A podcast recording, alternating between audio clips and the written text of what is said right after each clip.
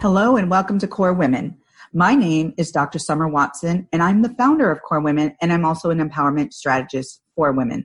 So if you're listening to this podcast to delve more into empowerment strategies, well, you're here for the right reason. However, KORE Women was also developed because it's a special place that provides a unique idea of home for the hearts and souls of women. It's a place for us to share our strength, energy, wisdom, and authenticity it's a place for women to find support and strategic empowerment ideas that will help support their lives. Today on the show, I would like to welcome Brigette Iarrusso, who is an international speaker, coach, and leadership trainer. She has taught entrepreneurial leadership at UC Berkeley for over eight years and has helped hundreds of entrepreneurs around the world. Let's get right into talking about your journey, Brigette, and welcome. Hi, Summer. Thanks so much for having me. I appreciate it.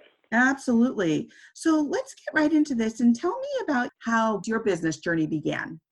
So that's a great question. My journey began probably over 20 years ago. I studied international affairs and public policy and was really feeling jaded and didn't really feel that I was in school understanding pretty much anything practically around the things I cared about, which were at that time grassroots economic development, international human rights, and how to support communities around the world that were marginalized in getting themselves out of poverty. And so my work began in Guatemala and Peru and traveling around Central and South America with a number of different organizations working on grassroots civic development, like getting communities engaged around their own civil society development, around their own economic development initiatives in partnership with organizations.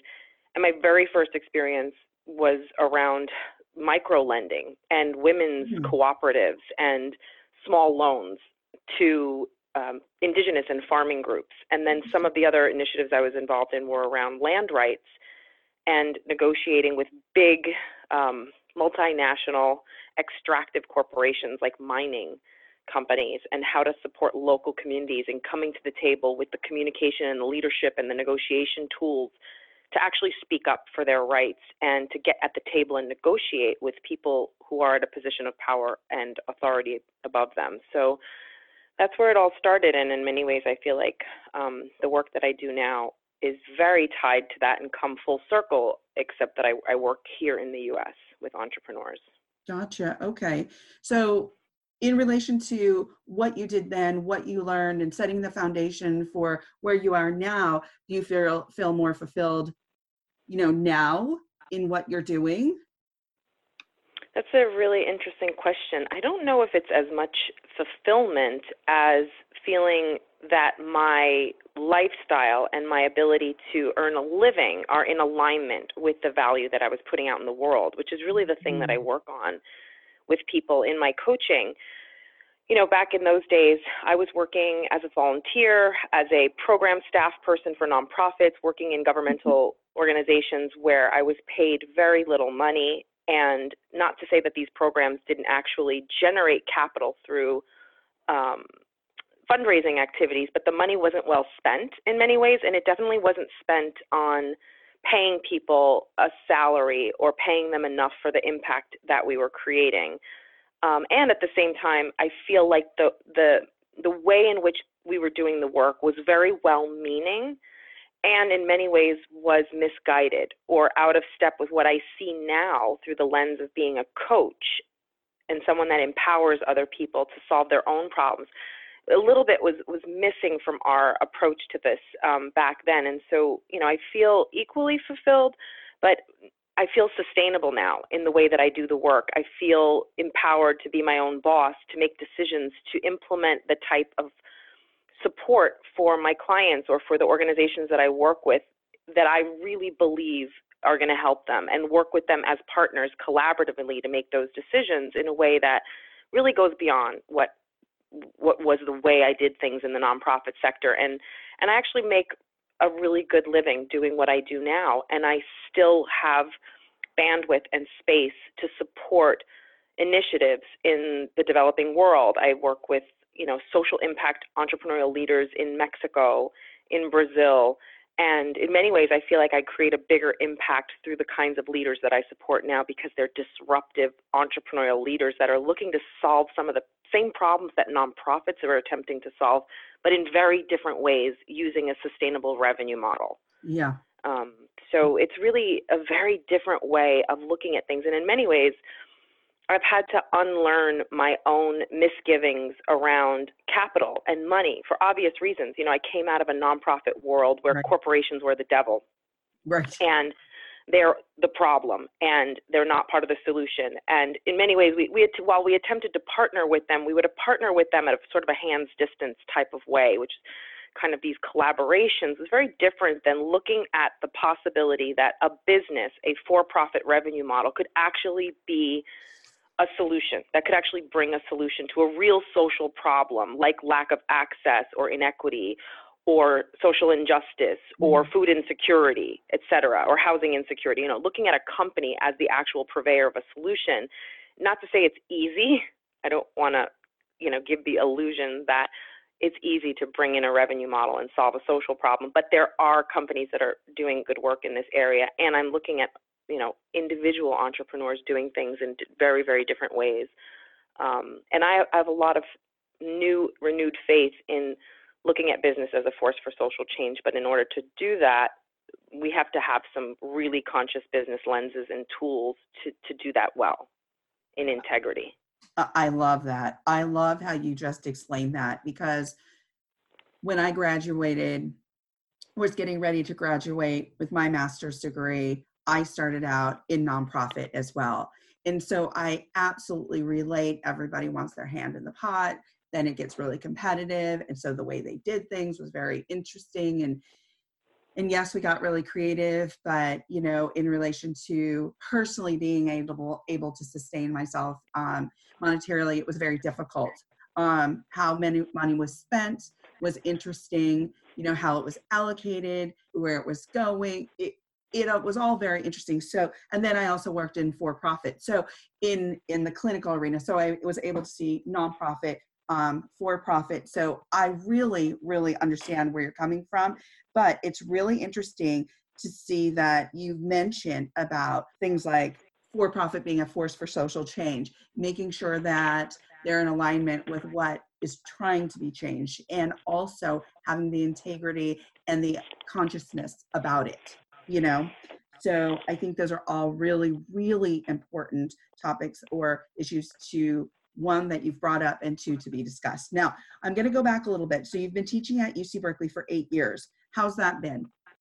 So it was a great journey. I am very grateful to UC Berkeley for having had the opportunity to be really immersed in the world of business, which again, for me, was going deeper down into the rabbit hole of something that I had looked at in, in ways that were, you know, kind of negative. And so I had the opportunity to meet many amazing people in business, learn from VCs, startup accelerators, experts in everything marketing, branding, neurobranding, project management. You know, mm-hmm. I myself received an eight year education in business and developed deep partnerships with people in the Silicon Valley and Bay Area business ecosystems I got to teach every type of business content. I got to work on real case studies. I got to develop programs for students that go beyond the classroom. I got to hire and mentor and coach business leaders to become educators and coaches in the classroom. And I got to test and utilize my own sort of disruptive educational approach, which is really a combination of coaching, leadership training, adult centered education, and then in many ways, very, very disruptive methodologies that put the student in the driver's seat and give them big challenges and let them learn by doing and understand what it actually takes to be an entrepreneur, to launch a mm-hmm. business, to put themselves out there. And so I was supported in that for many years. I had an amazing director. Um, I'll actually mention her name. I'm very grateful to her, Roxanne Hernandez. She was always in my corner, even though sometimes I pushed things too far. Mm-hmm. And that's where we come fast forward to today. You know, mm-hmm. when I was working at Berkeley years ago, I was part of the administration and I taught. And now I'm an entrepreneur mm-hmm. and I see things through a very different lens again because I'm no longer part of an organization. I've built my own.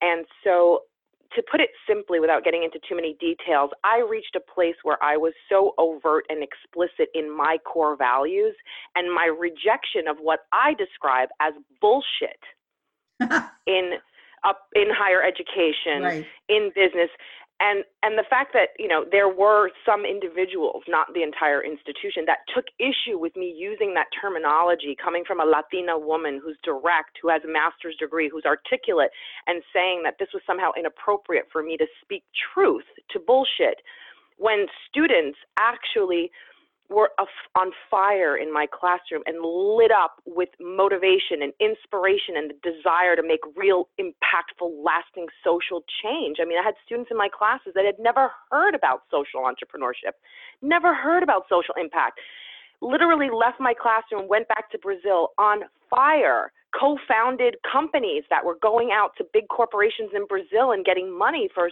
social responsibility campaigns and doing amazing work.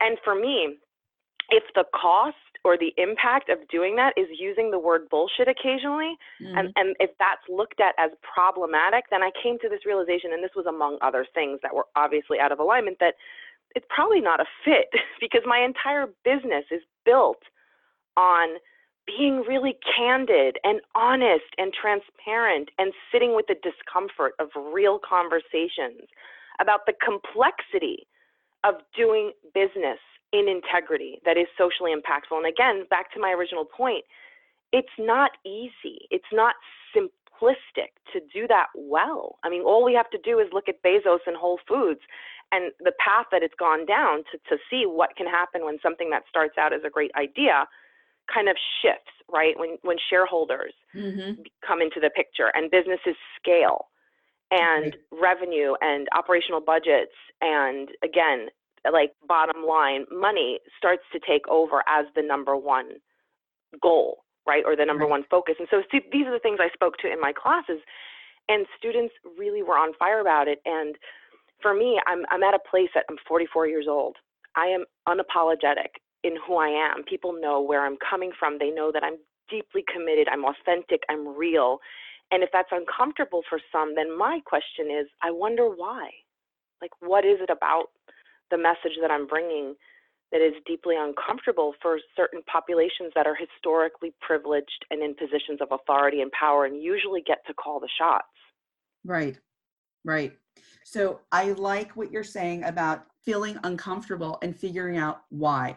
I also like what you're saying about the word bullshit. I'm going to tap into just for a moment here the book that I, I just recently released, which is fuck yeah, get real with strong language. And I say that not solely because, and it's not a title that's gratuitous in language. What it is, is it's about understanding your core values and beliefs. It's a strategic approach to understanding your core values and beliefs. And again, when you understand those core values and beliefs, they are your guiding principles. They are going to align with what you want to do and what you want to embrace both personally and professionally. And once you figure that out which you have done it sounds like very you know very much so and you're very clear about that you decided many different instances that you wanted to go in this direction because that aligned with you personally and professionally and your own values and principles which is great. yeah and i and and i feel like there's something else here under the surface that's bubbling up for me that's the deeper truth that has to be spoken to mm-hmm. which if we don't and we try to stay in the comfort zone of being pc we're not going to get at it business historically academia institutions of wealth and privilege are historically run by white men right i am not a white man. Right. I present as white in the world. I have a lot of privilege. I get into those spaces because of how I look. But the reality is, I'm coming from a background of being a biracial, bilingual Latina woman that was raised in New York City among very different life experiences than that of someone that perhaps sits in a position of power and authority at a big university at a, or at a big company. And what I've come to, to sort of understand in the 14 years that I've been in the Bay Area and in, in, engaging with different institutions with people of privilege that come from a different life experience than my own, that perhaps come from socioeconomic privilege and mm-hmm. and have never actually been directly themselves impacted by marginalization or lack or been close enough to it to really understand it viscerally other than from a textbook ver- version of it or having had conversations about it i think there's often this perception that being bold, brash, direct, or using that kind of language when it comes from someone from a marginalized group or from a different socioeconomic background is unprofessional or problematic. But that language is used across boardrooms around the United States. Our president utilizes that language and nobody frowns upon it. And there's another dynamic in that that I've noticed with people of privilege, and it's this sort of superiority card, the race card of like when white people speak in ways that are quote PC or professional, they may be saying things that are deeply harmful, untruthful, negatively impacting other groups. But if they're said in ways that are elegant or professional, then they're not harmful. Right. But really the work that I do is grounded in a lens around equity and diversity. And the mm-hmm. truth of the matter is that it's not about intention or the tone of what you say, it's the actual impact. And so if what you're saying is untruthful or dangerous or a lie and puts marginalized people at risk, that's more dangerous. Just because you said it in a way that sounds sophisticated doesn't mean it's less harmful. And often, other individuals from different cultural communication styles speak to issues in ways that are more direct, and they are labeled as unprofessional or problematic or angry, even when right. they're being passionate and direct and explicit in ways that are uncomfortable for other people. So there's really all those dynamics, you know, uh, tied in with the work that I do in the world as a coach, as a speaker, and someone that is out there really working with other diverse individuals that are in the space of business and entrepreneurship that come from underrepresented groups in the space of entrepreneurship and really working on collaboratively understanding that we have permission to use our voice. And it will, in fact, resonate with the right people. And for those that it doesn't resonate with, they're probably not our people. And ultimately, the core values may not be fully aligned. Right.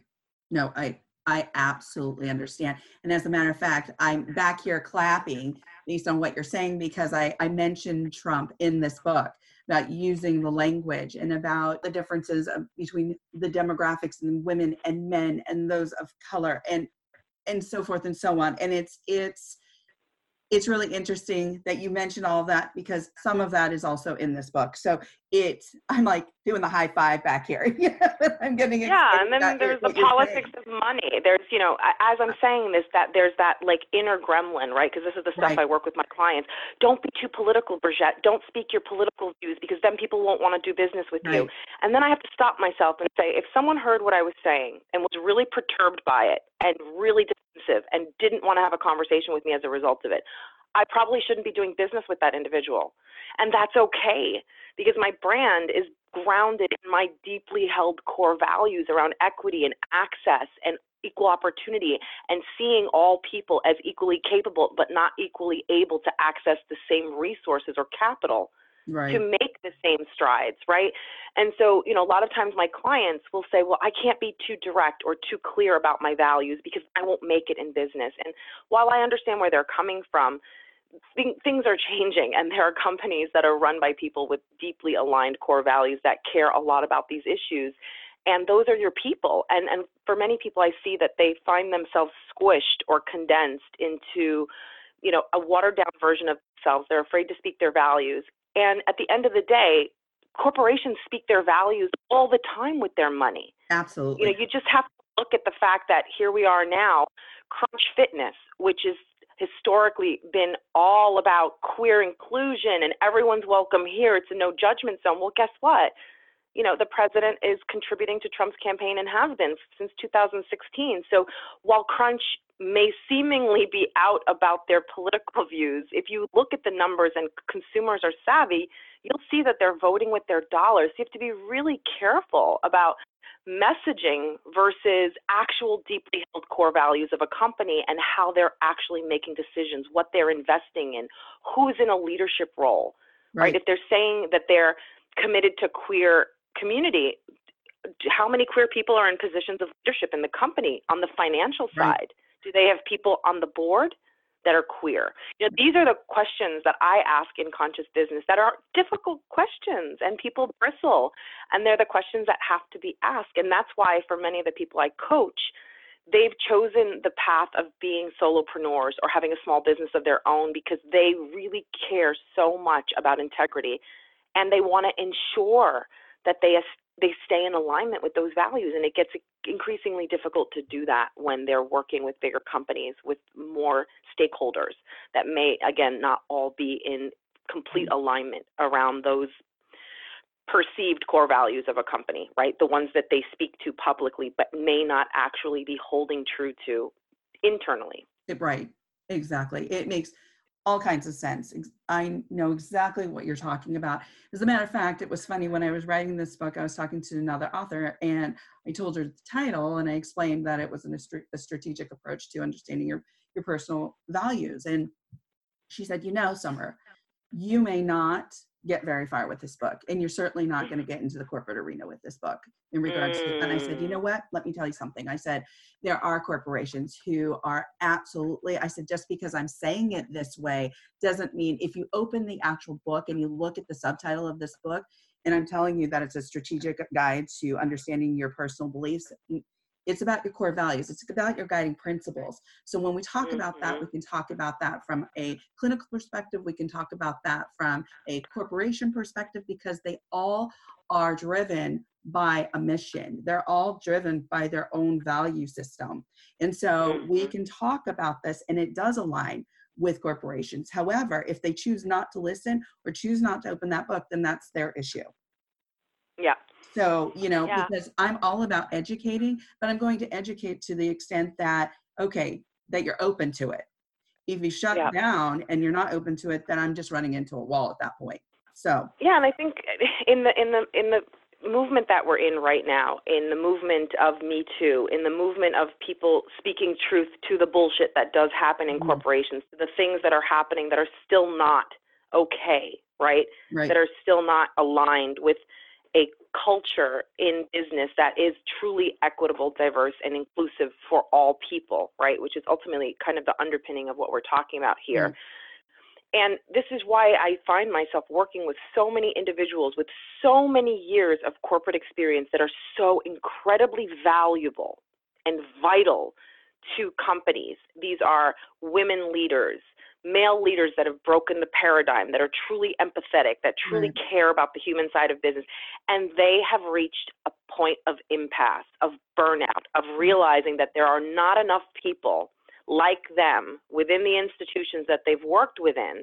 And they ultimately wind up becoming consultants or seeking out other co founders and starting their own businesses, having smaller businesses because they are literally exhausted from mm-hmm. trying to every single day show up with integrity, with empathy, with courage to have difficult conversations. And they're butting up against individuals that are smiling and saying, That's really great. And thank you for bringing that to my attention. And yet, the, the, the work that needs to happen for real change, which starts at the top, right. is the work that ultimately doesn't happen. And again, many companies are becoming self aware.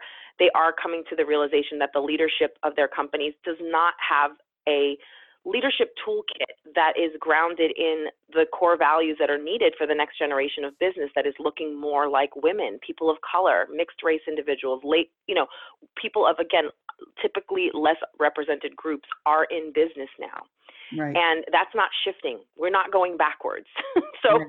so at this point, we have to have leaders that understand how to work in multi-ethnic, multiracial, multicultural, multi-orientational cultures and it's not about comfort. If everyone wants to be safe and comfortable in PC, it's not going to work because the reality is unless you were raised in that level of diversity, and you actually acquired a toolkit for how to navigate it in a way that's inclusive, that's appropriate, that's safe, you're not going to know how to do it naturally. And that's okay. And part of the work is honoring and saying, you know what, I'm not doing this right. And guess what? I am a white person and I'm white skinned myself, again, and I am not fragile. I can make mistakes and I'm open for correction. I'm open to learning. I know that I have to have a growth mindset around this and not avoid something because in avoiding it, it's actually making it worse, right?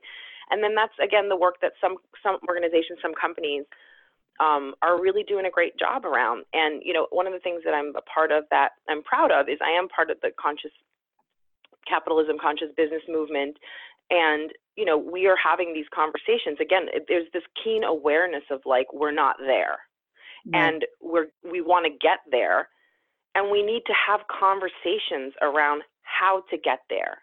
And part of it is speaking truth to bullshit getting comfortable with discomfort having conversations where we're not always the one that's bringing all the ideas and all the solutions and we are always the ones that are in charge of the, the, dialogue. And that's something that again for people that are historically in a position of power privilege and authority that's very challenging at times. And so the work many leaders have to do is to really just look at am i leading with this false sense that I should be the one driving the bus, making the decisions, holding the map, telling people where we're going, why we're going there? Or is this something that we should really be building collaboratively, even from the, the get go, you know, from like the, the, the design of the company and the core values, the deeper purpose, the culture the company wants to create? Who define that stuff? And if just a handful of people of privilege design that in the first place, that that's probably where the problem began. Right. And so for many people, it's like going back to that design and really thinking about how other perspectives get included in that. And you know, that's the kind of work that my clients do. You know, they're right. they're consultants, they're coaches, they're amazing at what they do and they're out in the world, you know, kind of now liberated from the fear of speaking the truths that need to be spoken. And the companies that hire them to come in and do the work are companies that have signed up for that. Right. So again, you know, I, while there's a lot to be done, I get excited because I do see the shift happening and, and, and, and sometimes when you're in the shift and you're in the mess, it looks messier. Right. right. When you're in the oh, work, oh, yeah. it, it, things have to fester. Right. And we are in a, we're at a festering point clearly. Right. Many, many things are festering. But that's because everything that's been going on is now brought to the surface. It's not that these things haven't been going on. We were just kind of pretending that they weren't and pretending and playing within kind of sort of an illusion right of I, things are better right i totally get what you're saying and it's like all of a sudden something's been unpeeled and you're like oh it's been there all the time but now it's in our face you know and now it feels like it's worse but it's yeah, not it's, it, because it's not. we're in the work and this is what's this exactly. is what i explain to people as a coach is like the work happens when you move away from the need to be comfortable and safe and play it safe, right? The work happens when you step out of what you perceive as your zone of safety and comfort, especially as a person of privilege, that right. it's okay for you to do that. You're actually not going to get hurt. Nothing bad will happen to you. Right. Right? To me, someone that looks like me, I can step out that comfort zone. And I can see what's going to happen if I get into these conversations and try to do better. You know, if I try to actually figure out a different way forward um, you know, and again, so in the work is where it feels scary, right? right? Absolutely. And especially if you are working solely within an organization and trying to do that work where you're saying people just feel so exhausted because they're in this organization where their values may not align solely and they're trying to get this this organizational monster to change you know? And it's like it's a constant battle within themselves as well as exteriorly in within that that organization. And so finally people go okay you know what? I'm going to disengage and i'm going to start my own business or i'm going to be you know a consultant where i can do this because this makes more sense right. you know because now i can actually run my own show and i can educate folks on how this yeah. can be done and do it with companies who are embracing this change right and, and and that's where it gets tricky because there are again great organizations and right. great companies and if everyone were to just dump, jump ship there right. would be no great talent and there's something to be said for those that stay you know and that's part of my work is i work a lot with solopreneurs and mm. individuals but i also do coach executive coach, in, the individuals that choose to stay. And, you know, for those that stay, it's like, I really want to give them credit for staying in the fire and saying, you know, I want to still do this work internally. You know, someone has to do the work. And mm-hmm. I'm going to have to figure out how to resource myself have the right toolkit to show up so I don't get burnt out, and really have a plan to navigate the changes that I know need to happen in this organization. And you know, a lot of it is having a space of empathy for for leaders in organizations that are trying to work on these challenges and not jumping ship because they too are, you know, struggling. Oh, you know, so it's like I try to hold a space for empathy for all the parties involved because it is difficult. And for those people, there are there are potentially pressures on them from shareholders. Oh, absolutely. To have people take a paycheck home, right? So, you know, they've got all these layers of responsibility on them as decision makers. And then on top of it, the scrutiny of like, are you doing it right? You know, are there harmful things happening? Are there things that are happening? And so while they may have that deeper desire or deeper true inner purpose to change the way their business does business, they're like literally figuring out how do I do this without putting us in the ground financially. Oh, and like everyone that i really care about in this company loses a job as a result of me being too idealistic right? Mm-hmm. so so often when i'm working with people around is you know how do you get back to the deeper purpose and really look at from the strategic side and the core values side how being aligned with those core values and really being committed to those things will actually in the long term result in a better bottom line right? So i help companies my my clients my the, the clients that i work with that are coaches and consultants they help companies look at you might think you're saving money in the short term by not spending money on equity diversity training or coaching for your executives or your middle managers that are having challenges working in diverse groups or that are not leading effectively.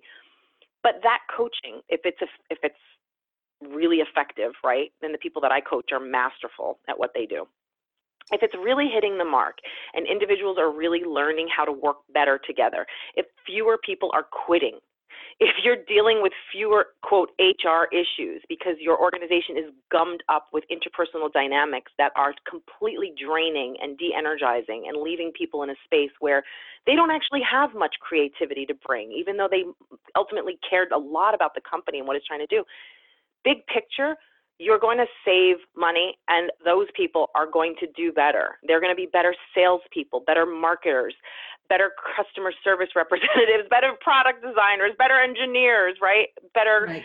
tech people.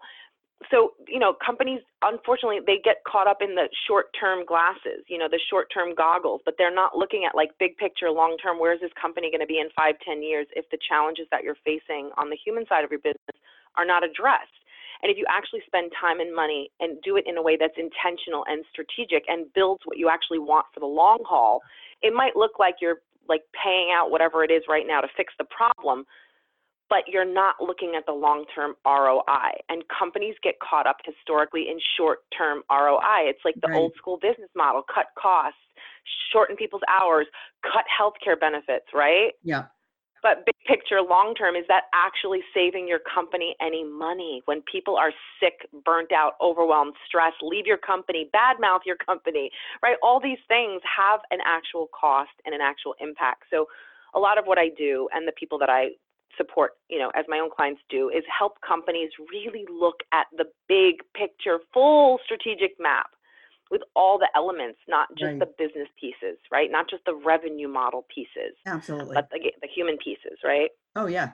You've got to look at it. It's so multi layered and multifactorial that it's like there are so many things. And a lot of times that can be overlooked. So when you're hiring a coach or a consultant and doing the strategic work, you know, you've got to look at what already exists, then the factors that can help and what's going to help on the short term what's going to help on the long term. It's just so layered and to separate that and really start working on okay what is your mission? What do you want to see here? What do you want in regards to like you said return on investment?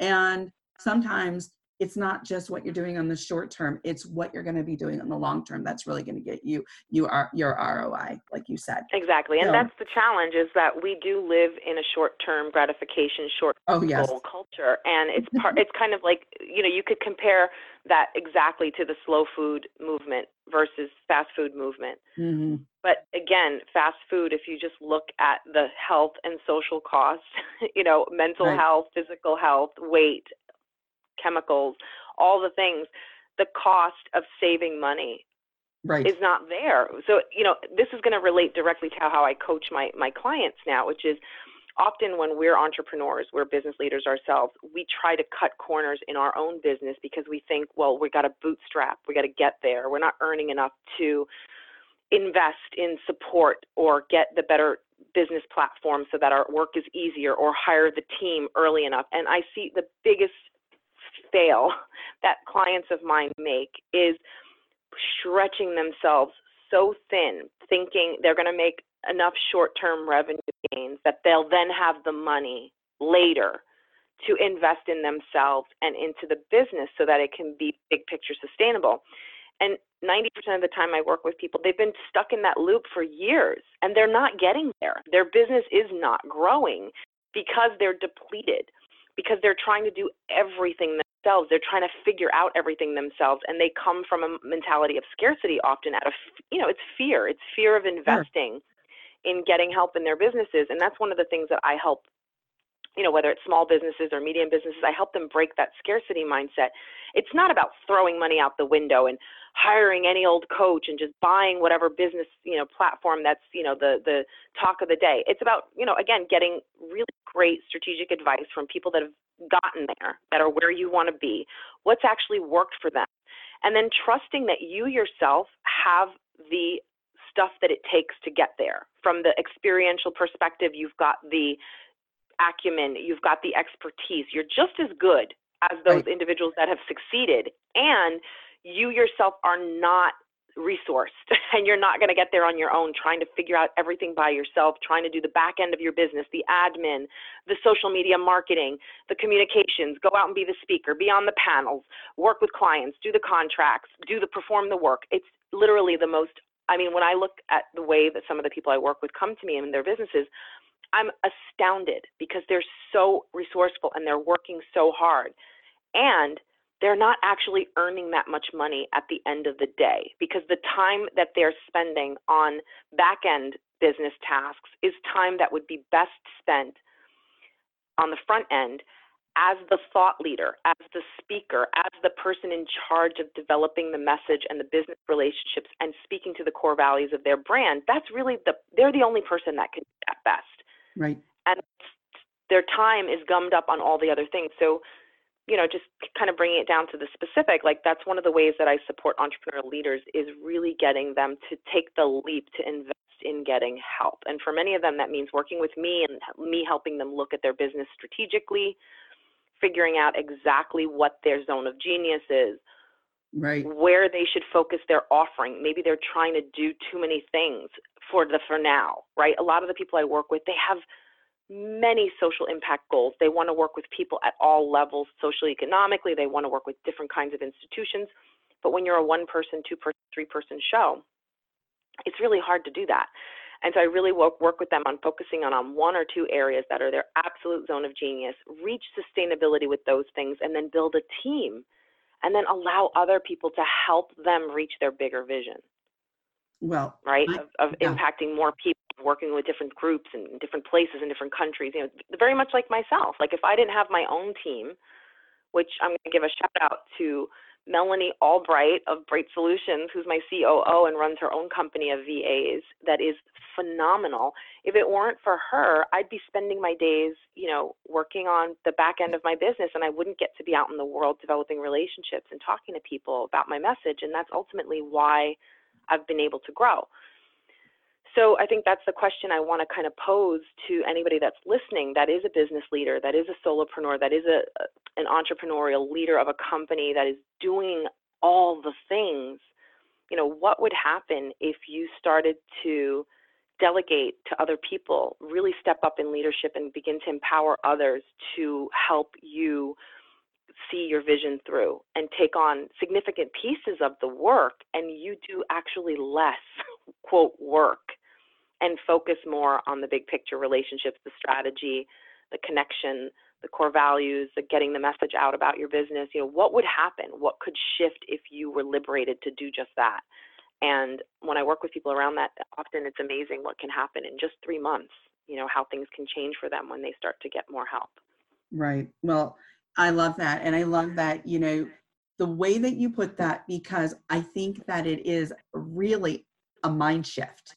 It is a shift in an emotional shift as well as a mind shift. And what I mean by that is if you've been doing process the same way for years and you're not comfortable in changing that process, then you have to change the way that somebody thinks and feels about the process first. Because if you don't, they're not going to be engaged and they're going to be worried and scared and consumed by that concern. So Absolutely. I think the way that you're approaching it is great because you're so right on. Many of us who own businesses, we take on everything from talking about our mission, why it's important, to doing our own marketing, to doing A, B, C, D, E, F to Z. And quite mm-hmm. frankly, you don't have enough time for it all. So, how do you change your mindset and your feeling about your process to really engage something new and different that's really going to help support your business Absolutely. and passion that you have for it. So, and as you're saying that, I'm thinking about what usually comes up for my clients when I do the inner work. So I work with my clients on the the deep inner work along with the outer strategy, right? And how you right. actually implement it. So inner work is so many of my clients come from cultures where the narrative is that you have to work really hard and sacrifice your life in business to give back to your family and your community and to succeed.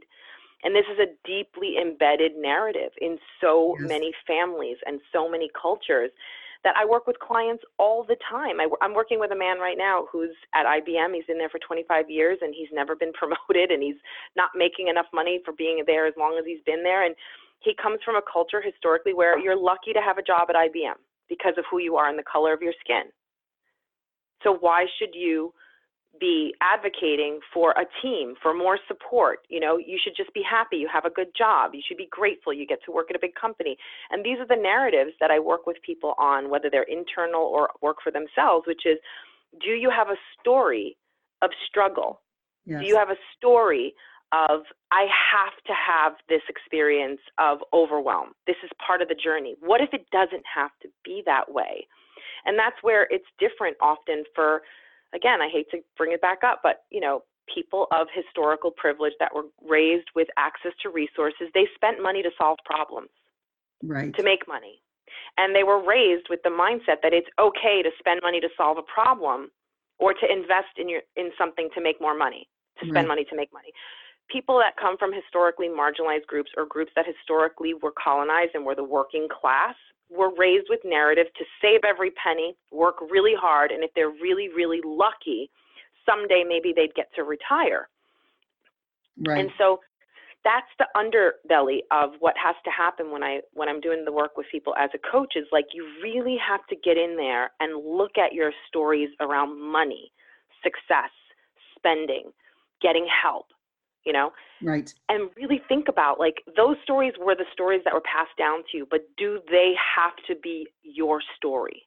Right. Right? i love that. My story is yeah. nothing like my parents story. My my my mother's story my mom had a stroke when I was six months pregnant because she was 250 pounds because she never took care of herself because she was raised in a Puerto Rican family with nine kids that came from Puerto Rico with no resources where the matriarchs, the women, the girls in the family, their whole life was about cooking and cleaning and taking care of everybody except themselves. All of my aunts have stress related illnesses, have died of breast cancer, have died early because of blood pressure related illnesses that are very common among women of color. And I'm here to stand for these women now, modern women like myself, that's the next generation, and say it's up to us to break the cycle of lack and intergenerational trauma of women of thinking that we have to do it all on our own and that we're responsible for everyone and everything and put ourselves last and that that's okay because we're in service because we're women because we care. We can't create the impact that we're meant to create in the world when we're overstretched and depleted. And we've got to do the work to step up and realize that we're the only ones that can shift that.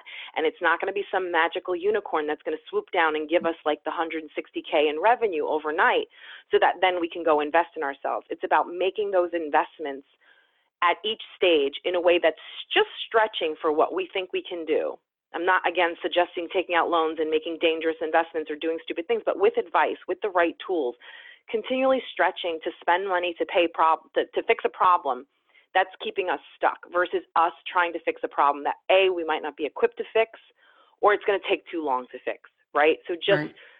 and and for many of us that could mean paying someone to clean the house or you know paying oh, no, someone to help with the admin in your business you know whatever the thing is that is clogging up your time you know when my when again going back to my own story i made that commitment to myself that i was not going to be that mom for my daughter i have a 6 year old little girl and i made a promise that my business was not going to have me in a place where I was so overstretched and exhausted that I couldn't show up and be a good mom and couldn't play with her and didn't have energy when I picked her up from school at three o'clock. So I designed my business for me to work the hours that I need to work, to be really strategic and focused and get what I need to get done. And then I outsource the rest so I can be with my family. And mm-hmm. if you're, you know, if you're really spending time thinking about what your business should look like in the ideal, and then you reverse engineer out of that what you need to have in place to get you there, you're going to get there a lot faster than kind of just struggling and hustling and grinding along, trying to get to some insurmountable goal that you actually haven't designed in a way that's achievable and in many ways is not fair to you as the person doing all the work to get there. So that's kind of like my call to action or the thing that I always invite people to think about is really take stock of what you're doing in your business, in your life. How stretched are you? How much are you hustling and grinding and working and is it actually paying off in a return not only financially in your business but in your work life balance? And Absolutely. if it's not then what are the shifts that you might need to make that may feel scary that if you made them things could really look different in 6 months from now? Right. I think this is exceptional information. You have some great questions you put out there to folks, which are really important to ask because people just don't even know where to start, begin, what questions to ask of themselves, and what that might feel like, and have an idea of like, ooh, I am going to feel a little uncomfortable here.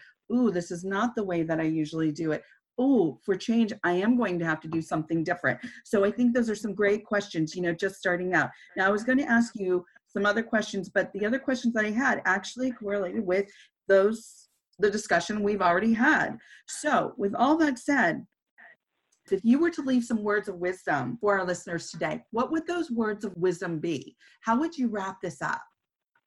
Yeah, I guess what I always want to have people think about is just can you sit with the full value of what you're creating in the world through your work, through your core values as an agent of change? Like, have a moment with yourself to really own all of your life's journey, all your expertise, everything that you've amassed that got you to the point that you are the good, the bad, and the ugly, because all of that is your full value.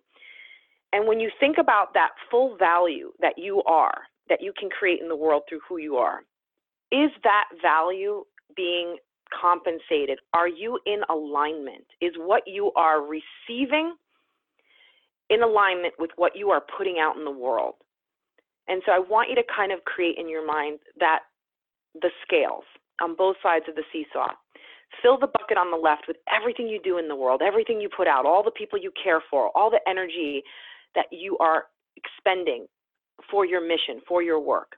And then I want you to look at the other side. And is the seesaw balanced? Are you receiving back in the form of, yes, revenue and compensation financially? Are you getting enough? Are you making enough for all the work you do in the world?